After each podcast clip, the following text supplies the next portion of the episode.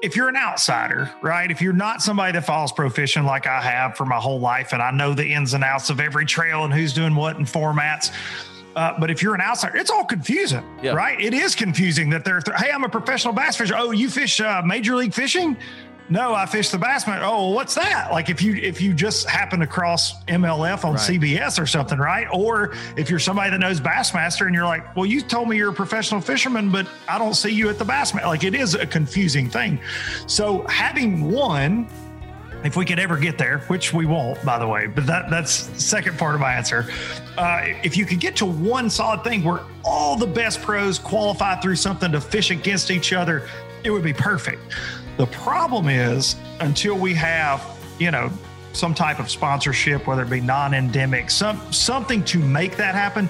These tournament organizations are all just businesses, right? right. So, so they're of course they're going to do their own thing and have, you know, we're going to have as many as you can have because you know they're making money as long right. as guys are paying entry fees. Right. So I think having a lot of them can be an issue for an outsider. Now, the other side of this is we have a ton of high school anglers now. Right. Yes. High school fishing, huge. College fishing is huge. So you have all these guys coming up, and then there's nowhere for them to go. Like if you want to compete at that professional level for the big money, there, there's 80 spots on the Bass Pro Tour. There's 100 spots on the Bassmaster Elite Series. So you take all these young guys, a lot of talented guys, there's nowhere for them to go because there, it's really hard to qualify for BPT, it, and it should be. But on the Elite Series, they only bring in nine new guys, 10 new guys a year. You got to make it through these tournament trails, compete against hundreds and hundreds of anglers.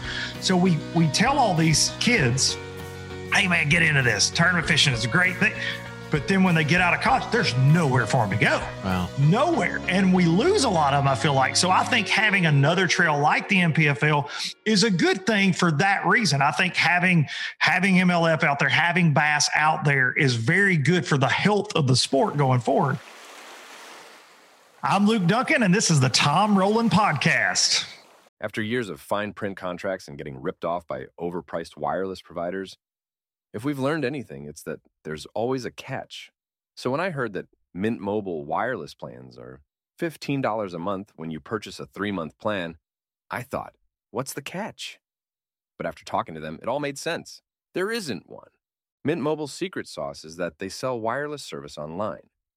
They cut out the cost of retail stores and pass those sweet savings directly to you. To get this new customer offer and your new three month unlimited wireless plan, for just 15 bucks a month, go to mintmobile.com slash waypoint. That's mintmobile.com slash waypoint. Cut your wireless bill to 15 bucks a month at mintmobile.com slash waypoint. Additional taxes, fees, and restrictions apply. See Mint Mobile for details.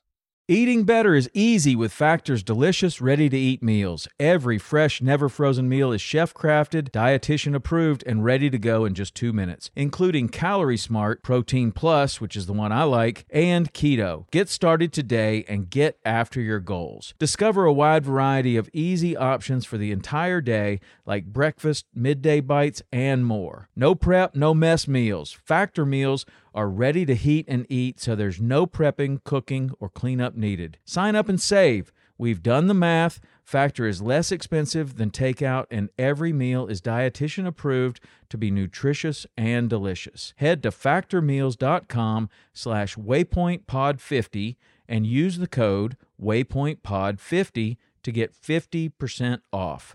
That's waypointpod50 at factormeals.com slash waypointpod50 to get 50% off.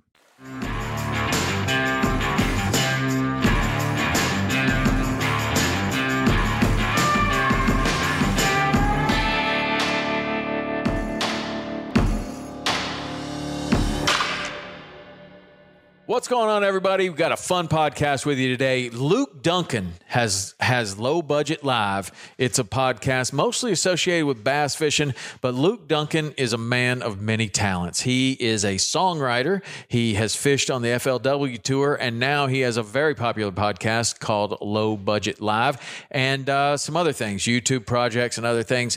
Uh, fun guy, man. We had a really good time talking on this one. I think you're really going to enjoy it, and if you do it would be awesome if you could go to iTunes and give us a five star rating and review. The review is also important. If you don't know what to what to write, maybe if you like this episode, just write that you like the episode, Luke Duncan. I don't know. Whatever you want to write would be awesome. And if you want to get on the inner circle, that is where I will uh, ask you guys questions for so, um, show suggestions. You can ask me questions about fishing. I, I, give a lot of guide referrals there, all kinds of. Uh, information is exchanged on this platform and it's the text. It's area code 305-930-7346 text the word team t-e-a-m team to that and you'll be added to the inner circle. You'll be the first to get uh, notified of anything new any kind of thing that's going on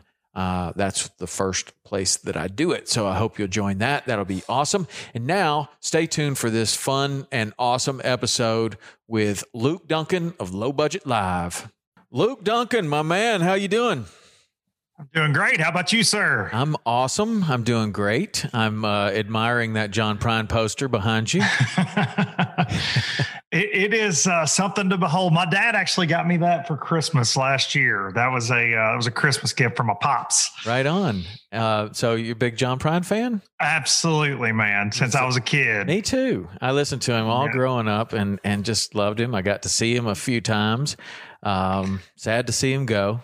No doubt. No doubt. I actually got to see him. My wife and I went to see him on New Year's Eve, going from 19 to 20. So into the dreaded 2020 when we lost John, I got to see him. I got to ring in the new year with him. So really ringing the so, new year. Yeah. Well, I saw yeah. him just a little bit before that. He was at Bonnaroo. Uh, yeah. At, at 19, I think. Is that? yeah. yeah. I believe I he know. was. He was, he was 19, I think. Yeah. yeah. It was great, man. He was, he was just, he just, sounded great. He you could see, you know, his he had that throat thing. That's right. throat got cut out. You could really see that. But man, he was he was up there doing it, man. He played a bunch of old songs I knew and some ones I hadn't heard of, but um, it was awesome. I mean, yeah, I just man. I just always loved him, man. He just uh, such a great songwriter. And I, am a songwriter. I've always written songs and played songs and things. So he's always been one of my heroes, man. Just simple, but just like genius at yes. the same time, you know? Right. Very, yeah, it's amazing. Yeah. At that same Bonnaroo, that's when I got to see Sturgill Simpson, who's yes, very dude. Favorites. Forget fishing podcast. Know, we're Let's talk do music. a music podcast together. Music. dude, I, I am, uh, I'm obsessed, man. Uh, I have been my whole life. Yeah, it's interesting. So I know I know that you are a songwriter and that you've written some songs, but tell me about that. How did that uh, how did that happen for you and when did that start? Man, man it, it it's crazy. My love for fishing really started at the same time my love for songwriting did. It, it was all kind of happening when i was like eight to ten years old was kind of when all these things and, and it's weird because the two don't go together you know but it was oh, like i was very whistle passionate. whistle and fish. No I mean, doubt, john prine no thought doubt. it went together that's right that's right. But uh, for for me man it was uh they were like they both came into my life through my dad. He was always playing like john prine and john Hiatt and all these great songwriters but i would write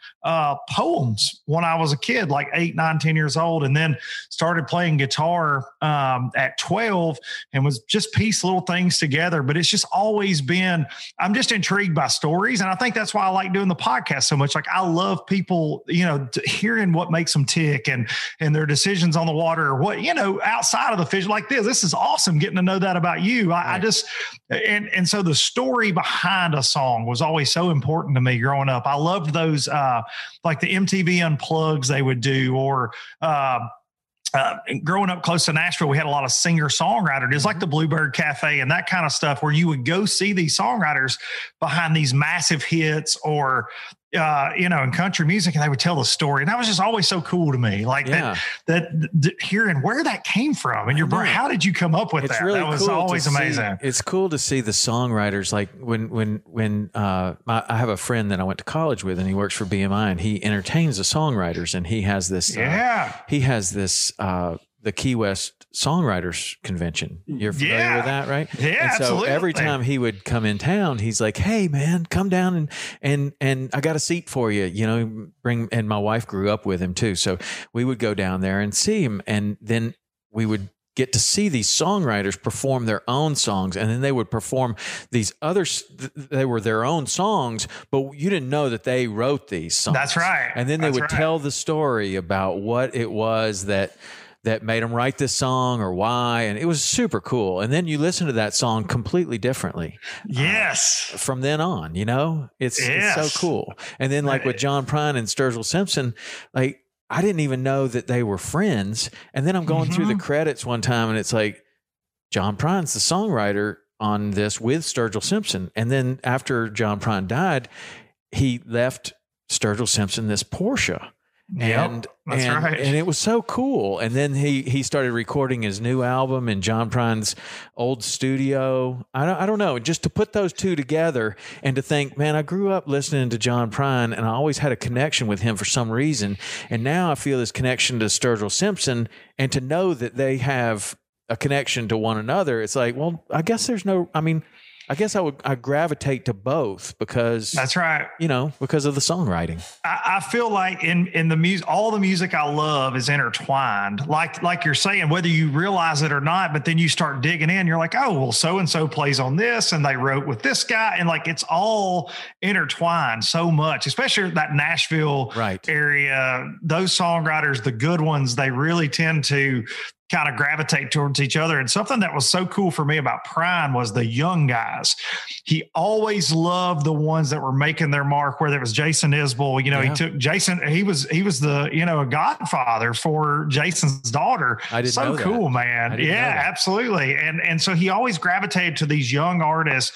You've seen him, you know, really, whether it's like Hayes Carll in Texas, or he, he always just, lended an ear to those guys, would write with them, would always help them out. And that that's just so cool about John, you know. Yeah. But I, I, do all music's connected in some way. If you like somebody, there's a re, you'll love 10 more that they're friends with. You know? I would I would think that I could kind of see it in my mind that Sturgill Simpson goes to goes to John Prine and he's like, uh, John, I need some help. This song isn't funny at all. And I need I need you to help yeah, me make it funny. Yeah, yeah, yeah. Or, or, hey, John, I'm probably about to make half my fan base mad with, with this album, and John's like, eh, yeah, you, yeah, you are. But I love it. Go for it, man. Yeah, go for it. That's right. That that's, was John's advice. Just be you. that's what I like about Sturgill Simpson right now is he's one of the few people that is willing to put it on the line, man, he's just, do something totally He's just true different. to himself, man. Totally He's true to himself. I love the bluegrass albums, you yeah. know, the recuts of the songs. And then, but he lost a lot of people on that, uh, the, you know, the rock the album. Sound and, and, Fury. But that's my favorite. Yeah, dude, it's great. It's great. It's fantastic. That's me. Like, I love it. I love whether he's doing twangy country or doing that. Dude, the songs, it's like I said, the story, those songs, if you broke them down and he played them on just acoustic, you'd be like, man, those those are great songs, but the yeah. sounds throw everybody off. I think it's fantastic. Uh, I, I, love I, it. I loved it, man. I, yeah. I haven't listened to an album as many times uh, as I have Sound and Fury, maybe any album. I mean, I turn that one on and drive and just yeah. Go. But I mean, it's been a long time since any artist has put out an album that I want to listen to from start to finish. I mean, most people it's are putting a, out singles now, you know. And, yes, and, yes. and that is a that's almost like a like a Who kind of rock opera yes. kind of thing. That's you know? awesome. I just love yes, it. It's man. just got this, it's a com- it's, just got this it's a work. Yeah, it's no, a complete it work. Yeah, start to finish. You got to listen to it. You can't just take one song. You got to listen to it. Uh, yeah, it's I it's fantastic, so. man. So tell me about tell me about when you're eight years old and you start you start playing the guitar and writing poems and listening to John Prine. What's how how do you how do you develop that into like selling that song or any song at some point? When does that happen for you? Man, I you know, for me, I, I was I never looked at it. I didn't even know the, that business existed, right? Like, I, cause I chased that for a while, the Nashville songwriter thing. And I never even knew that was a thing until I, I probably was, I would say high school age, you know, junior, senior. And I, and I, I had a friend of mine took me to, to the Bluebird to actually see Nashville songwriters. And you start to realize, oh, wait, all these guys don't write their songs and this is a huge business. And and i'm like man you can get paid to do this? You know this it's kind of like uh, that's how know, i became going, a fishing guide. Exactly same same thing for me like going to a bassmaster weigh-in. I'm like wait a second guys are getting paid to do this? This is crazy. Um, but but for for me you know the commercialization of it a lot of people look at it, you know, different ways. Some people look at it as negatively, you know, that people are like, they do churn them out. You know what I mean? It's a nine to five job. They have a formula. You know, there are guys that are very good at it.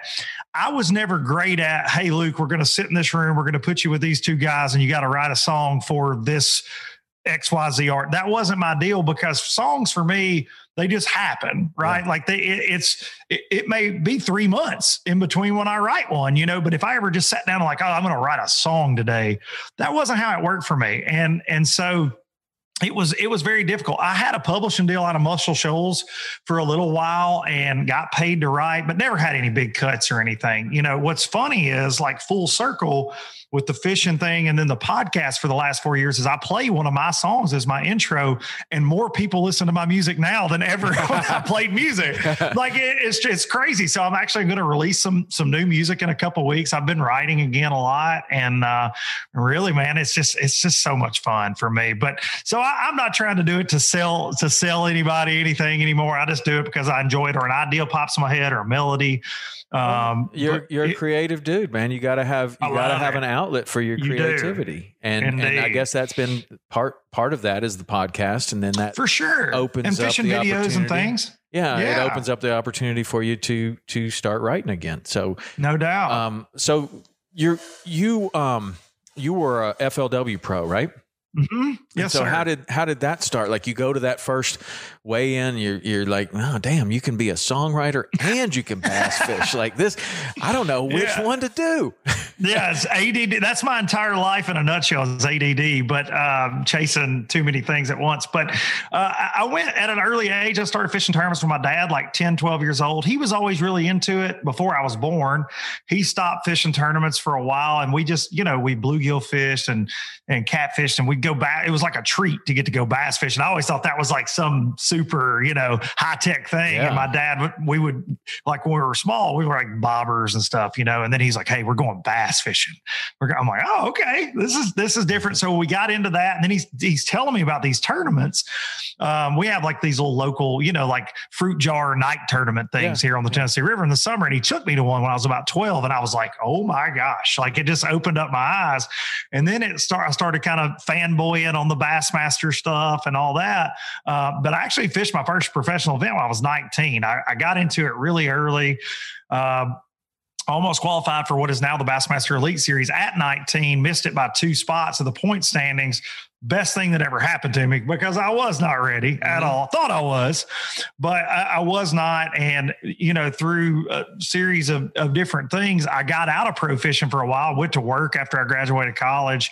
And in 2015, I got an opportunity through a company I worked for to fish the FLW tour. They had a, an amateur side, then a co angler side, and I got an opportunity to fish it. And you could qualify to fish as a pro. So, dipped my toes in the water in that. I did really well. I won an event that year, but I qualified to fish out of the front and jumped in, you know, head first the next year.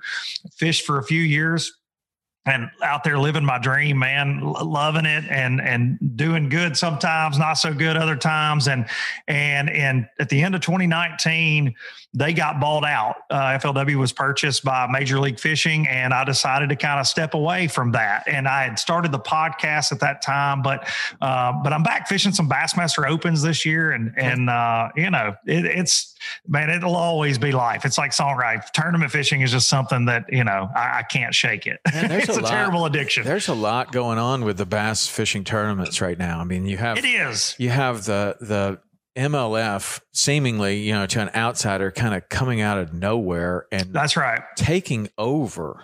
Like all yeah. of a sudden just and uh, why in your opinion why why did that happen? Like is it the format or is it that the anglers are part of the I mean I know Shaw Grigsby was a part Gary Klein was a yeah. part of that and uh and and and so there's some ownership of those particular tournaments by the anglers. If I'm not mistaken, I might be mistaken. Yeah, but. yeah, there there are about twelve of those guys out of the eighty that that have some ownership in it, and you know I, I think things that at, on the Bassmaster side they didn't see eye to eye on a lot of things, and those guys basically when they made the jump to the Bass Pro Tour, MLF Bass Pro Tour, there were no entry fees, right? We've always fished for our own money essentially, but they were only able to do that for one year. And now they're back fishing for entry fees. So uh, it, it's kind of shifting again. Bassmasters really, as long as they have the classic, I feel that they're, you know, they're, they're still going to be, that's a, that's the Super Bowl of bass fishing yeah. as far as tournaments are concerned. So as long as that's still there, Bassmaster's still around and relevant. The Elite Series is rocking and rolling, but BPT, they did change things, but I, I don't think it was a format thing. I think, you know, uh, Shaw and Gary, some of those guys, their goal for years, man, 20 years probably, I, have heard these things of no entry fees, right? They want to, it's like the PGA Tour. Why are we paying to be a professional? Like it is silly, like the entire concept. Yeah, yeah. And so that's kind of where that formed. And just due to whether it be, you know, sponsorship or, or whatever economy, uh, they're back paying entry fees now and I think that's why we saw this major shift because you had 50, 60 guys leave the Bassmaster Elite Series, you know, from Kevin Van Dam, Gary, these guys, that's where they made their living for right. years. And they were just gone overnight. And it was it was a crazy time, man. That was in at the end of 2019. Things have kind of leveled out now. It's it, it's you know, we've got another trail I actually commentate for called the National Professional Fishing League that's out there now. Just another professional trail opportunity for guys to win money. And you're doing some guys some exp- Yeah, yes, sir. Okay. I'm I'm doing all day. We stream 20 hours of live coverage from each event online. Uh, myself and a and a fellow pro David Dudley. Okay. You probably know of yeah, David. He's sure. one of the all-time leading money winners on the FLW side of things, but uh, he actually fishes MLF, but he and I commentate those. We got six events this year, but uh, so it's new this year. So there's, there's a lot of things going on, man. And I, I think that, uh, there's a lot of good in the in the sport and there's a there's a lot of of bad as far as just for the anglers that like I'm saying the entry fee thing needs to be addressed. They tried that, but it's just it's really hard. Our industry is really small, you know. I mean, yeah. you you you know that it's yeah. a pro fishing is not. We, we, all like to think it's this big, you know, on the bass side. Oh man, it's got the jerseys and the boat wrap. Man, it, it is minute compared to other sports. Well, you know, it just yeah. it, just is. Yeah, compared to other sports. But yeah, absolutely. But it, it you know, it professional fishing has has certainly uh, had its ups and downs. I mean, over, no doubt. over the years being on ESPN and then off ESPN, and then yeah. back on ESPN again, and then all these different things. I mean, you go back to like uh, Alton Jones. I got to fish with him one time down in Key West with Alton and Alton Jr. Uh, when when Alton Jr. was just a kid. We had terrible weather, but I did manage to catch some um, some gag groupers, which was perfect for them because they were using these Senkos. He was like, yeah. was like, I don't know how we're going to catch these things, man. He's like, I do. We're going to do this. I was like, okay, whatever. That's it was awesome. like the coldest day in Key West history that I ended up fishing with those guys. But he won that Mega Bucks tournament. You know, like yeah. that was a huge one for him. Like, yeah, big money. I mean, so bass fishing has had the huge money. Then it's, you know, I mean, and and and just ups and downs. But I, I see that it's something that people are super passionate about.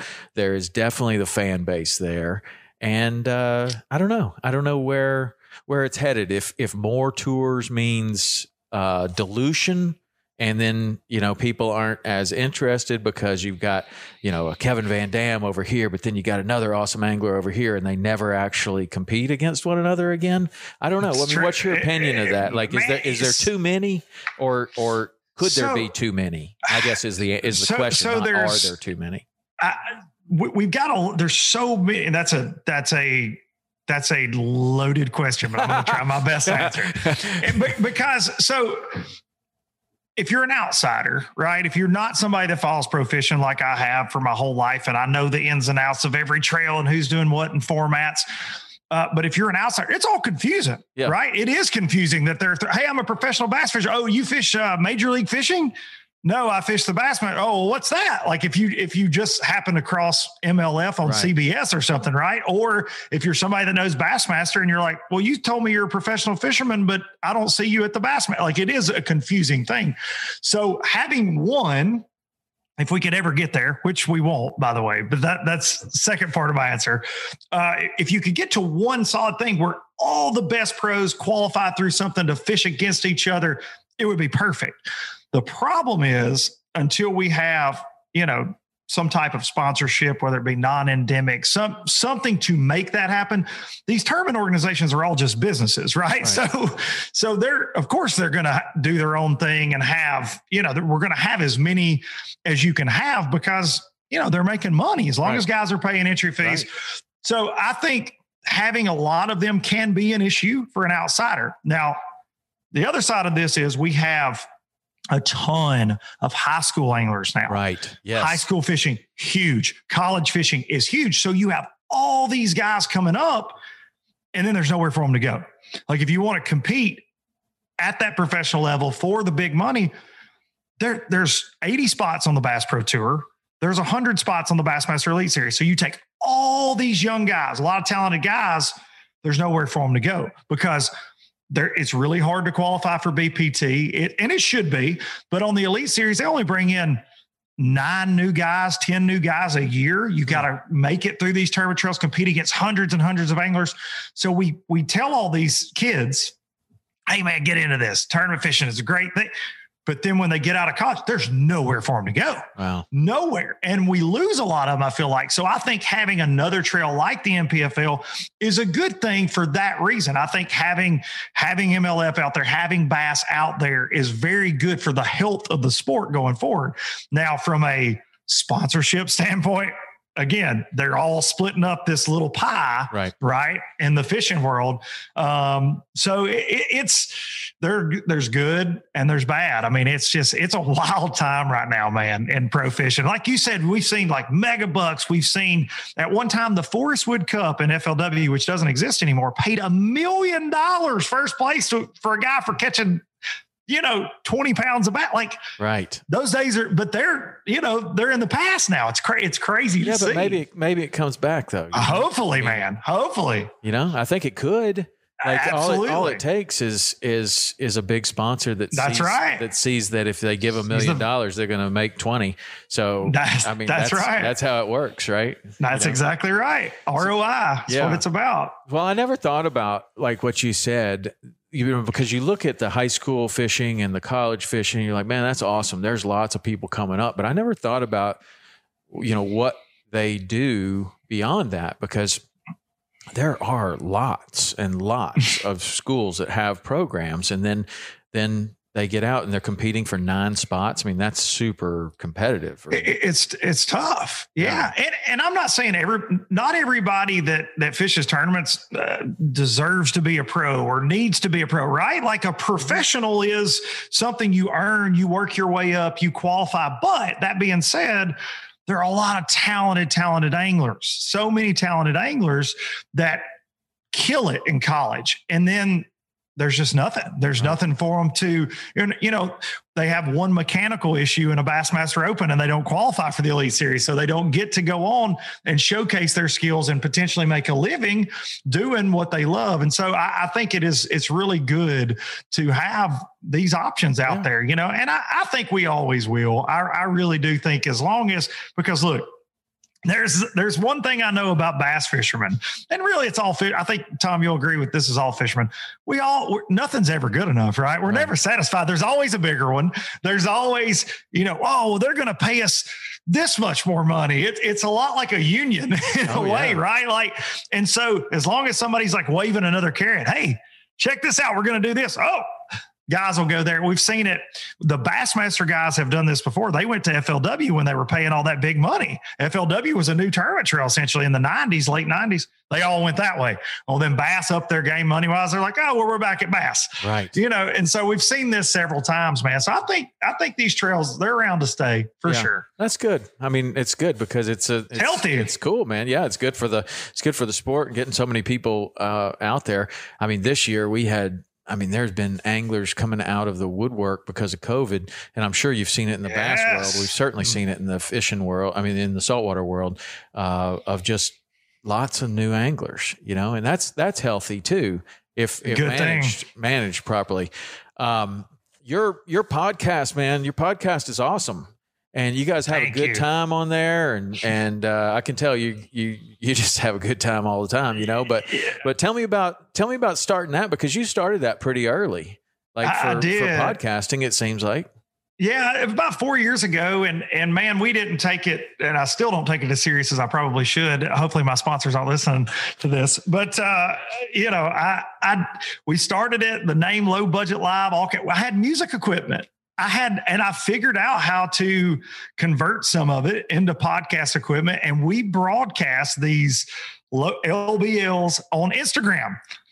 We had no MacBook to record on. We weren't the, they were up for 24 hours and we would drag this equipment to all these back we're at the bassmaster classic backstage broadcasting with mics and everything into an iphone on instagram and they were gone 24 hours later i had one night bill dance jimmy houston and roland martin all at a corner booth of this and i have no record of it other than a screenshot somebody took when they were watching it stupid we did that for like a year just you know as a just for fun, right? When we're at these events, and and finally, a friend of mine, Brian Stockel, who uh, is Ike and Ellie's producer for mm-hmm. Ike Live, yeah. he called me and says, "Duncan, you got to start recording these. Like you're wasting your time. This is crazy. Like people want to go back and listen to this. I'm like, ah, all right. So I invested in some equipment, a little bit of equipment, not, I still don't have a lot. And uh, we started recording them and I started getting more serious about doing a weekly, just, just audio podcast for iTunes and Spotify. And then in 2019, I'd started, uh, I was documenting my FLW tournaments. I had a, a, friend of mine, Austin Boyd, was filming those. We were kind of showing the good, the bad, the ugly, behind the scenes, like where we stay, what we do, you know, the whole thing. And so I, I got on YouTube, never had done that. And in the fall, I was like, I'm going to start just setting up a little camera and videoing myself and throw the podcast up on YouTube. Well, man, that's when people started really paying attention to it. I had a I had a loyal listener base and to that and then uh, to that moment and then youtube just exploded that man. People people really started you know watching and commenting and and uh, it, it's just been it's just been a lot of fun. And there were definitely a lot of bass fishing podcasts before me you know the guys from ike live bass talk live stray cast all those guys good friends of mine thank the world those guys. But there were a lot out there. But man i think what what helped me the most was i was just honest you know? It was just it, it, I didn't run from anything. There was a lot of controversial stuff going on in that 2019 time, period, like I'm saying with the split, mm-hmm. and I mm-hmm. just always spoke my mind about it, and people just seem to to enjoy that. And you know, if you if you're talking to me on this podcast, that's the same you're gonna guy you're gonna talk to if you run into me on the street. So. Right. I guess you got to balance you got to be a little bit careful with sponsors and stuff like that when you just start speaking your mind. Uh, a, little bit, but the sponsors came for me. I, I had I had one Startron, Starbright back in the beginning. Uh, we honestly, I, I got a bottle right here. We did this as a goof. We brought one of these bottles to one of our Instagram lives, and I'm like, presented by Startron, just being funny. Right. Well, they call me and they're like, "Hey, we want to start doing that. And they were sponsoring my fishing at the time, right? I was I was on their deal, but they're like, hey, what we want more of that. And I'm like, what? You like you're listening to that? We're, we're just joking. So so truly, I mention them on every show. Shake a bottle at the first of the show, but most of my sponsors came eh, some of them were with me when i started but a lot of them are newer and they reached out to me because they were fans of what i did and that is number one thing i tell them is, is look I'm probably going to step on your toes at some point. I hope not. But if I do, and we've had a couple situations like where they call and go, Hey, yeah, we got a phone call. I'm like, all right, yeah, well, I'll tone it down. But yeah. uh, it, it just because it is a very small industry, you know this. Oh, yes. And so when I, I talk about one tournament trail or, you know, what's going on, uh, you know, some of my sponsors sponsor some of the tournament right. trails. Yeah, so it, it, can get interesting, but I'm very grateful, man, that people are uh, the the people that I work with are very team Luke on everything, and it's it's uh, it's a blessing to yeah. say the least because. I hit record and start talking sometimes, and uh, you know, I'll listen back and go, ah, I not should have said that. sometimes, I, well, not a lot. It's also the the the the problem of talking and recording a lot. And sooner or later, you say something that maybe you might not should have, but not everybody has a microphone in front of them as much as you do, you know, like, that's I mean, right. You know, you just got to be kind of careful, I would imagine. What do you think has been your, been your favorite, uh, get guest that you've had? Oh man, that is that's tough. I, I am so uh, I, am lucky because outside of the podcast, I'm, I'm, friends with a lot of these guys, yeah, right? From either sure. fishing with them or so. So a lot of times it's just like, and I think that's what helps the podcast too, because it's like two buddies talking on right. the phone, you know. Because right. a lot of good friends of mine come on because they, they've been very successful, and and I'm lucky to ride their coattails um, in that regard. But man, favorite guest. So on LBL, I, I, do a I do a series called Boats and Pros where we go out in old boats and we really we just film a uh, basically like a life story kind of thing in these old boats. I surprise them when I pull up with these just junky, terrible boats. And I have to say, I, not to dodge the LBL question because I've had so many guests. I'm trying to think of my favorite one, but the Boats and Pros series though every one of those we filmed have been my favorite because it's like a deep dive more uh-huh. than I get to do on the podcast, oh, yeah? you know?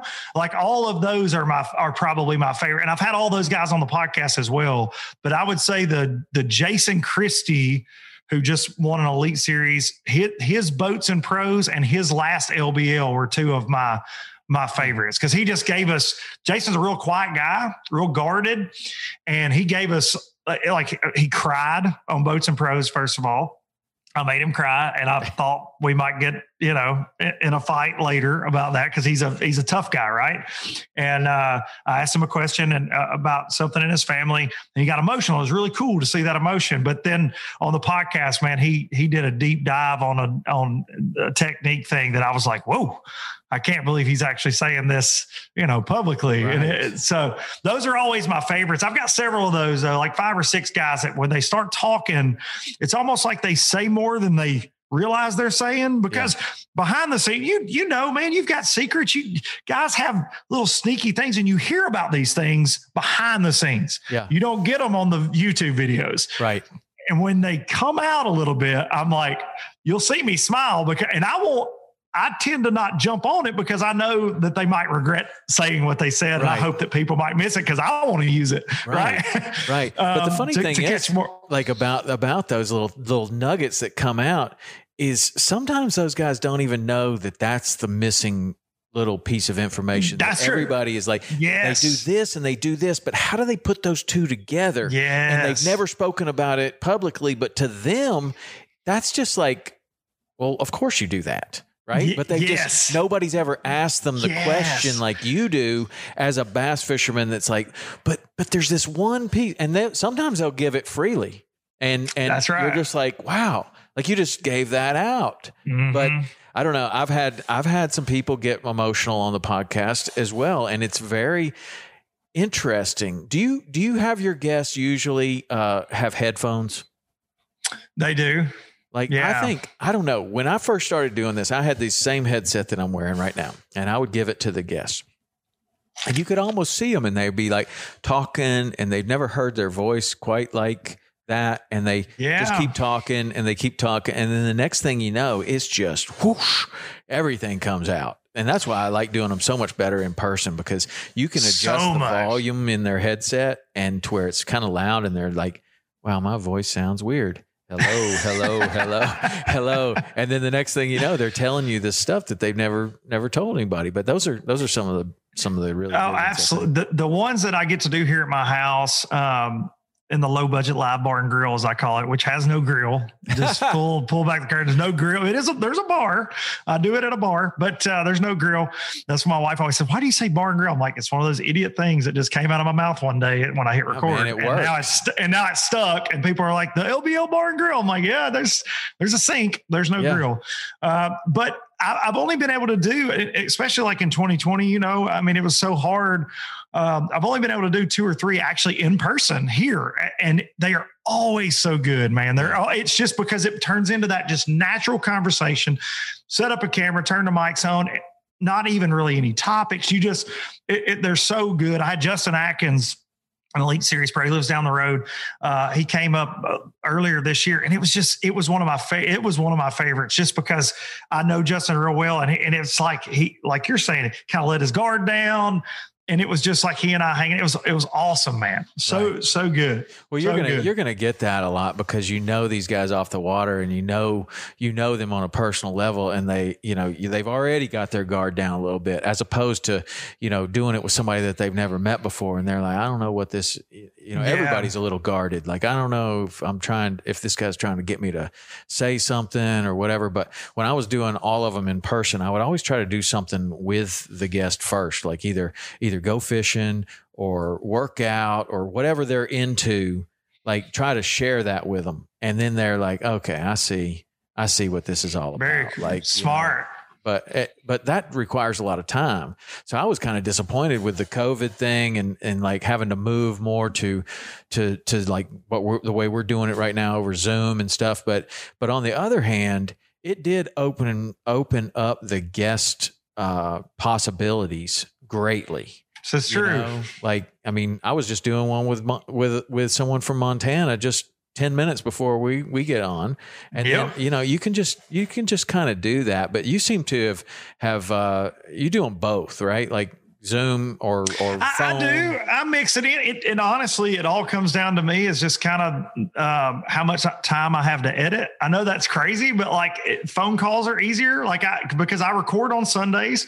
I've got five kids, man. I've got full. T- I've got a million things going all the time. So I try to, uh, you know, and it also depends on the guest. I have some people that are just like they'll be driving or right. you know in between events, and so if it if it sets up to do Zoom, in 2020 i really started utilizing it a lot more but and, and i enjoy it but uh, the phone calls man for me are still i'm just old school right with the calls a lot of times well, so i mix get, i mix it in you can get good stuff on on the phone calls especially with guys just driving like that's right. You got a Bass Pro driving from one place to another. probably kind of lonely anyway. That's right. Know? He's going to talk. Yeah. That's a that's a man, I'll tell you what. I think between being a rodeo cowboy, a Bass Pro and a, and a WWF wrestler. That has got to be like the three toughest things. I mean, think about it, man. You're away from your family all the time. That's right. You're, you're you just got beat up uh, in all three of those sports. I mean, you're taking a hard ass boat ride mm-hmm. across the Great Lakes or something, and you just got beat up for three days, and now you got to get in the truck and go. And I don't know. I, I mean, the same thing with a rodeo cowboy. You just got no doubt up, and now you got to get in the car and go somewhere else. Same with a professional wrestler, man. Even though you it it might be fake, but that doesn't mean that a 300 pound dude doesn't land on you that's right. Accidentally sometimes. And now you got to carry that torn labrum around for the rest of the season or yep. whatever with no room to. I mean, all three of those sports are just, just tough, man. It, you hear guy, you know, the, the Undertaker now has retired. He's done some podcasts and I, I used to love wrestling when I was a kid. And you hear those guys talk about working 200 days a year. And, and, oh yeah, well that's when I tore this and did right. that, and they and then they just shot me up, and I went back out, and like oh, you don't have time to have surgery? Well, no, you're the Undertaker. We've got WrestleMania next right. week.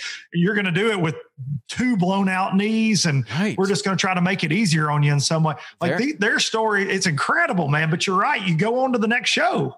Yeah. Well, it's been it's just like, it's just like you're talking about with bass fishing. It's gotten so competitive that there's so many people that want to do that uh, professional wrestling, and you got so much talent below you that that like I re- I think I I listened to that same podcast that you're, talking about. The Undertaker's like, no man, you don't you don't uh, you don't not show up mm-hmm. because if you don't show up, they put the next guy in there. I mean, even if you're like the Undertaker, like you gotta you got to keep showing up even if you're you know you are compromised or whatever they'll do some other little thing but you got to be there you know that's you right. got to be there but that's the same with the bass fishing is like you were saying it's so competitive that if you have a mechanical issue and you can't fish you're you're done. And that was you're the done. way it was even even in the in the redfish tournaments that we did. I mean, if you had one bad finish, you could have maybe there's a six tournament series and you have five tournaments where you're doing you're in the top 6 or whatever.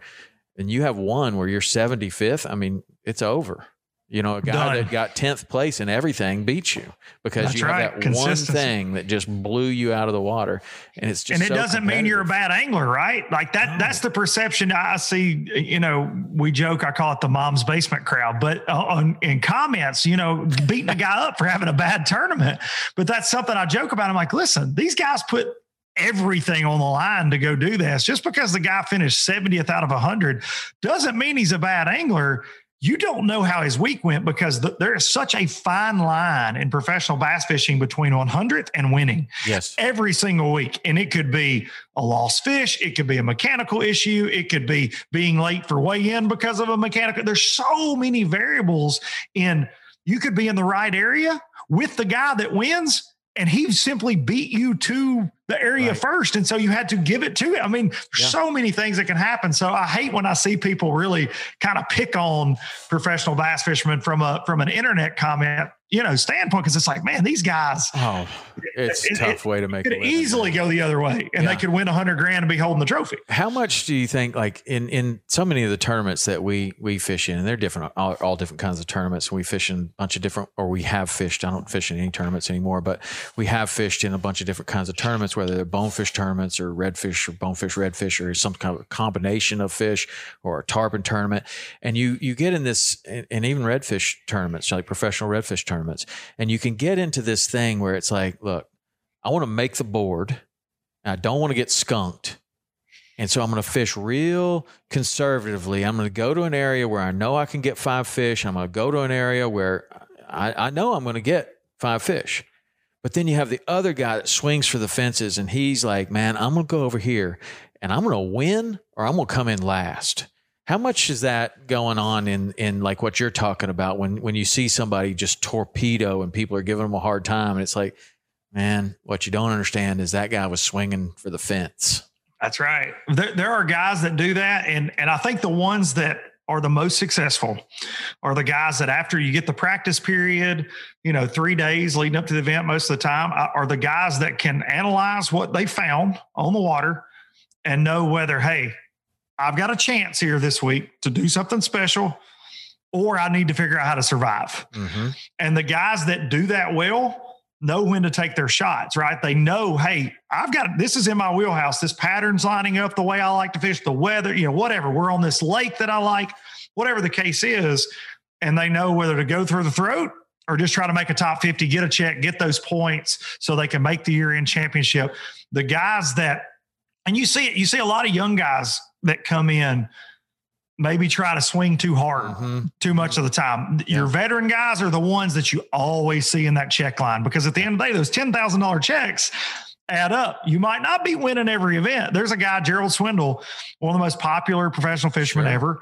He's never won at the top level, but he has two Angler of the Year trophies, which, if you ask most professional bass fishermen what matters more, winning a tournament or Angler of the Year, they're going to say Angler of the Year because it rewards consistency over an entire season. He's won two of those. He's won three or four million dollars fishing. He's never won, it doesn't have one of those big blue elite series trophies. And a lot of people talk about this guy you know, from a sell like, oh yeah, he's not good. Are you kidding me? Like that guy's in the check line every week. That no matter how many no, events no. he he's going to be there, and, and like he's that, been there for twenty years. Like absolutely longevity. Time. Yes, and that's so that's so hard to do too, right? So I think you know a guy like I would always take that consistent career for me. That's always the I'm like man, the guy that can just show up no matter where they drop him out of a helicopter he's going to find five bass. That's cool to me. Yeah. Besides, besides the big heavy hitter guy that's weighing the big ones, that's that's fine too. But the guy that's just like always figures out a seasonal pattern is so cool to me. He's going to always be there, and that yes. that is that is really really um, that's quite a skill in itself. Is like you're going to not only figure out where they are, but you're going to come in with some respectable fish, and and you're going to have a top twenty, top ten, top yes. something. And and you may not you may not win, but then you have the other guys like a uh, like you know somebody that that's winning a lot like Jordan. Jordan yes. like what's that? Jacob Wheeler. Yeah. Yeah. Like I mean Brandon Palaniuk. Yeah. I, yeah. All of those names. Like those are some young, tough to beat guys yeah. that seem to always be there. And like yes. I grew up in Tennessee and I always wanted to be a, a, professional bass fisherman. I thought that's what I would I thought that was my my thing. But then, you know, I learned about fly fishing, got interested in that, and then learned about saltwater fishing. And now I just watch from the sidelines on the bass fishing. But but you gotta, I mean, I you know, whatever you say about tarpon fishing or permit fishing or bone fishing, man, I have so much respect for those guys that are doing that because just with my short stint in professional red fishing and then the other tournaments that we've done in Florida, I, it's so hard. It is so hard to be consistent in those things. And then you see somebody like a Kevin Van Dam or Jordan Lee or Jacob Wheeler or Brandon Palaniuk, and they're like, not only are they consistent, but like it's it's happening for them. Like they are making it happen. And even when things go wrong, like what was it when uh, Jordan um, his trolling motor broke or something broke and he's like well i'll just fish here and he ends up he ends yeah, up doing class, great yeah, yeah in the that classic. was his first yeah his motor went out and he fished a, the same that's a winner that's a winner right there. well and, and it's and, and, you know this term well he's a fishy dude right yeah, like he's got sure. gills like he's Absolutely. just always around i've known jordan since he was a kid and it's like he's just always around. He just falls into him all the time. He's like all shucks about it. But that guy's a stone cold killer. Yeah. Like if he shows up at the ramp and you're in a tournament, you're like, oh no, oh no. Like you just, and it's the same with Wheeler. Like all these guys, and they're they're.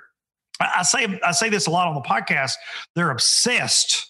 It's not they're competitive. They're more competitive than you. They're better. At, they're obsessed with bass fishing. When they're not in a tournament, you know what they're doing? They're bass fishing. That's what they do on their off days. They bass fish. They work on the things. Oh, I might not be good at this technique. They'll go spend seven days straight, daylight to dark, getting better at it. And then the next tournament, they beat you with it mm-hmm. because they're obsessed with catching and figuring out bass, man. And you have to be, you have to love it. Take the sponsor stuff aside the business part and they're good at that too right? Sure. That's what makes them dangerous. Like jacob and brandon are two of the best on the business side of it social media video like these guys just kill it. And they beat your brains out on the water but you have you have to love it man. Like you have to be and it's the same with you in the in the salt world which by the way every bass fisherman wants to be a saltwater guy, and I think every saltwater guy wants to be a bass guy. I yeah. swear, Carter Andrews told me that one time. Oh, he yeah. said, "Buddy, I wanted to be a bass pro growing up. And I'm like, Absolutely. you got the coolest life of anybody I know. Why do you want that? No, he like, he uh, he definitely does. I mean, that's not something that he just told you. He told me that 20 years ago when we were that's so in, funny. Ja- in Jackson Hole together. He's like, this fly fishing's okay, but I'd really like to be bass fishing right now. I want to be smallmouth fishing somewhere. Yeah. Well, yeah. and he learned that there were smallmouth in Idaho, and he goes up yes, there. he did. Whacks them, man. Yes, he does. He has promised me a trip to that lake a few times, and I'm begging uh, at this point. So again, Carter, publicly, I'm calling you out once again. Yeah, I've done that several times. He'll he'll probably take. He'll, there, he'll come through. Carter's. A, I, I've been. I've got to spend some time on the boat with Carter, and I hope to get to do the same with you at some yeah, point, man. Sure. I, have I've respected you guys for so long. I'm always Tennessee boy watching the saltwater stuff, man. I oh, always just actually love it. Me and me and Carter are both Tennessee boys too. That what part around, of Tennessee? He, I grew up in Chattanooga. Okay. All right. Yeah. Okay. So Carter grew up in Nashville, and uh, my wife's from Nashville, right down the street from Bluebird okay. Cafe is where she, yeah. she grew up, right there in that Very Green cool. Hills area.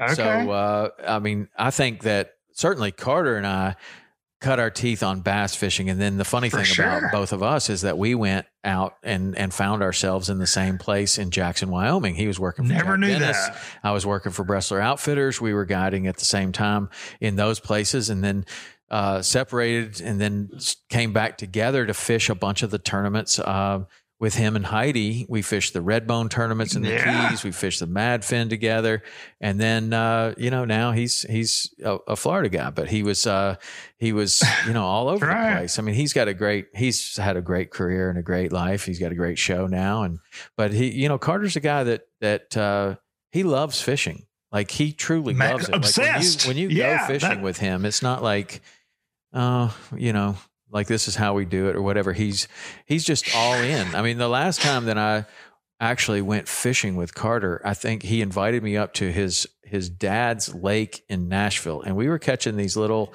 um, probably fifteen inch bass.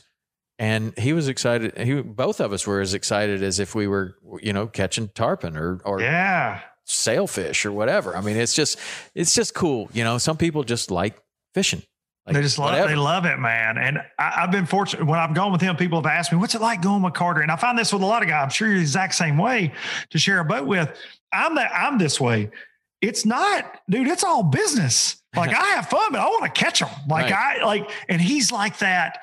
You know, I'm thinking, ah, we got here. We're gonna, yeah, it's we're gonna have a good time, dude. He is so intense from the time the boat leaves the dock to the time you get back, Carter is on it, dude. Yeah. And uh, I lost an absolute monster African pompano with him two summers ago, and we were filming, and they had shown up the week before. He goes, "Man, we never get to do this. We're going to go out and do it." We caught a couple sailfish on on this one of these wrecks off of Vero, off Fort Pierce, and but these African pompano. He goes, "Man, I'm going to take you to this spot," and I hooked one. He said it was the biggest one he'd ever seen, Hmm. And a shark got behind it, and I, I normally wear like deck boots in the boat, and and I was wearing flip flops this day. And he told me to not wear flip flops in his boat. And as I was getting in, I was like, dude, I left my boots at the house. I'm sorry. I wore them on day two, but day one, I'm fighting this big pompano, run around. He goes, It's got a shark. You got, you've got to get it up here. Like he's going crazy. Shark's after it. My flip flop bends like this. I trip a little bit, get sharked he went bananas on me. like we just lost a million dollars in a bat, like I would have in a bass tournament, right? Right. He's go, Are you kidding me right now? It's the biggest African pompano I've ever seen. I told you not to wear those damn flip flops. Just and I'm like, I'm like a little kid. Yes, sir. So you Yes, know sir. what you know what you get Carter for Christmas, right? A pair of flip flops. Yeah. You get him a you get him a cheap pair of flip flops. One of those that you get at the CVS, you know, for like Yeah. ninety nine cents. Oh, Send That's him a pair of those every Christmas from now on. You know, just on That's auto right. ship, yeah, that's right. just so he'll never forget. he would appreciate it. Oh he yeah, would appreciate he would. it. He would. he, he'll think it's funny in a couple of years. Yeah. So, do you do much saltwater fishing? I do, man. I, I not not near as much as I want to, but I'm, I'm fortunate. My dad and I, uh, we we have a, a place in Orange Beach, Alabama. So Okay. I go down there. We do, you know, we red snapper fish and stuff. But I love, I'm obsessed with redfish, Mhm. inshore sight fishing. Like I love to go to Apalachicola. Um, one of my favorite places on planet Earth. I discovered it a couple years ago. Apalachicola Bay is just like this pristine. Like I just I just love that fishery like to go to Venice and, and do that stuff. But I, man, I, I get to go five or six times a year. Nothing Nice. like I want to, but I, I love, love the opportunity. And man, I got, like, like I said, the last time I was down with Carter, getting to do like five days of it in a row with him was like, you know, dream come true. Targeting different species from snook to sailfish, you know, over like five days was just oh, I'll tell win. you what, man, you got some endurance if you can keep up with Carter Andrews for five Dude, days. listen, five days, eight and nights. I see. I'm out. I was eight thirty. I'm like night, Carter. I don't know what's No. going to go on after I leave, but I'm gone. Yeah. I'm Yeah. not even going to so- attempt. It's like so- it's like uh, trying to box with you know Mike Tyson. You don't. That's right. You know where the limit is. You know where the line is. You Yes. don't even. You go got to bail at some point. Yeah. Yes. It's, it's time to indeed. spar. I'm out. yes, that that man, he's a pirate, dude. Yeah. That, that man is a pirate. So, Yeah. uh, but yeah, I get to go some. You know, I, I I enjoy saltwater stuff. I've got a bucket list of saltwater species like everybody else does, and I'm trying to go through it in life. You know, I make an attempt to knock one off every year, and and uh, you know, still no telling where I'm headed this year. Yeah. So what what do you think the plans are for your podcast?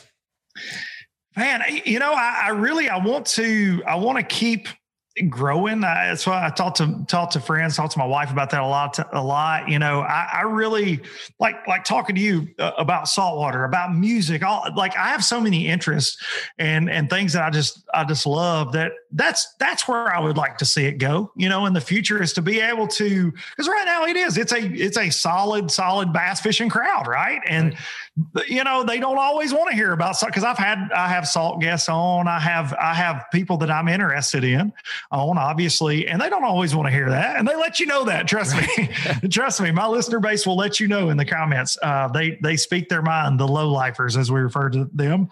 But uh, man, I'd like to, you know, I'd like to start doing more shows a week. You know, at some point, I just do one a week now, and I'd like to see it where I could pull off doing two to three and have multiple guests outside of the bass fishing worlds. Where I'd like to see it end up one of these days. Maybe- Hunting, you know, hunting, saltwater, music, you know, whatever. Just Yeah. lots of different. Maybe guests. you just started a, a separate show, you know, and and, and Yeah. don't, don't try to get the uh, you know don't try to get the bass fishermen to to you know listen to somebody that they're not interested in. Just keep that all Very true. and then just start another one that's like just Yeah. whatever you like, you know. Yeah, no doubt. But you No got you do have a lot of interests. Like the music thing is is really cool um, because that's got to that's got to open up a, a, tremendous amount of of guests for you right there. I mean, being no close doubt. to Nashville and kind of being a little bit of an insider there. You got to when you have Sturgill on, I'll, I'll be there uh, too. Listen, you know he likes to fish. Off, I, oh, listen, dude, he likes to I fish. Know. I know. I know. I, I, I, heard him talking on a. There was a podcast he did with um, Rubin, uh, Rick Rubin. Oh right? yeah, and he did this podcast with him, and he was like, "Well, what are you doing?" And he said, "Well, mostly all summer I've just been fishing." And I was like, that's it. That's my in. I'm getting Sturgill Simpson on yeah. either the show or the podcast, one way or another. Uh, yeah. Eh, he probably he probably want to go. He probably like. I, I would think so, man. There there are so many uh, so many of those guys. I mean, everybody loves to fish at some point or another. They've got a memory tied to fishing. You can yeah. you can definitely get in to talk to some songwriters and musicians about fishing. That's yeah, for sure. For sure. You know? There's there's a ton of them that like it. You know, I like the UFC a whole bunch, and I've been able to connect yeah. with a bunch of those guys. I've seen uh, that. That's awesome. Just, just through fishing, you know, you you figure out like Clay Guida, he loves to fish. It's like I wonder if he'd want to go fishing. Uh, yeah, sure, he would. He'd love it. Very cool. That's all. That's uh, but, I saw that. It was very cool. Yeah, it was fun. It was fun. It's always fun to you know. I've been watching him on TV forever, so I was kind of like the fanboy kind of kind of deal. But but uh, he turns out he's a good fisherman, man. He likes to fish. He moved very down cool. to Florida just so he could do some more fishing. And I don't know, it's kind of fun thing with the podcast. You get to open that up and talk to somebody like that for an extended period of time. Like you're talking about the the the the boat um, boats and pros. Yeah. And you get to go out there and go do a deep dive with somebody, and you might not get to ever talk to that person like that, even if he's That's a friend, right. you know? So is that um, video or audio or both? It's it's video. So it's a it's a overly produced video too. So I I we started doing that late 2019 into 2020 and haven't filmed one this year between the MPFL and everything else I've got going. We we haven't and i hear about it a lot from people that only subscribe to my youtube channel because of those but we filmed six last year i believe the goal was to do 12 but with covid we had to like we were like cut um, right. you know right in the middle of it and we got a couple more filmed in the fall but uh, gonna start filming some very soon. Got some guys lined up, and and it, it's so much fun, man. How, it's how, just how did you get the idea to show up in a beater boat? Well, with, I'll be honest. super pros. So I'll be honest. I, I am a huge fan of Jerry Seinfeld's comedians in cars getting okay. coffee. Okay. Right. Like huge fan. So full disclosure admission right there. And I loved like the goofy music and I loved the fact that he just pulled in. Now he's not in beaters. He's in like super cool, you know, cars, but I love the way that was filmed. And, uh, and I watched all of them, like all of them on YouTube, all of them on Netflix.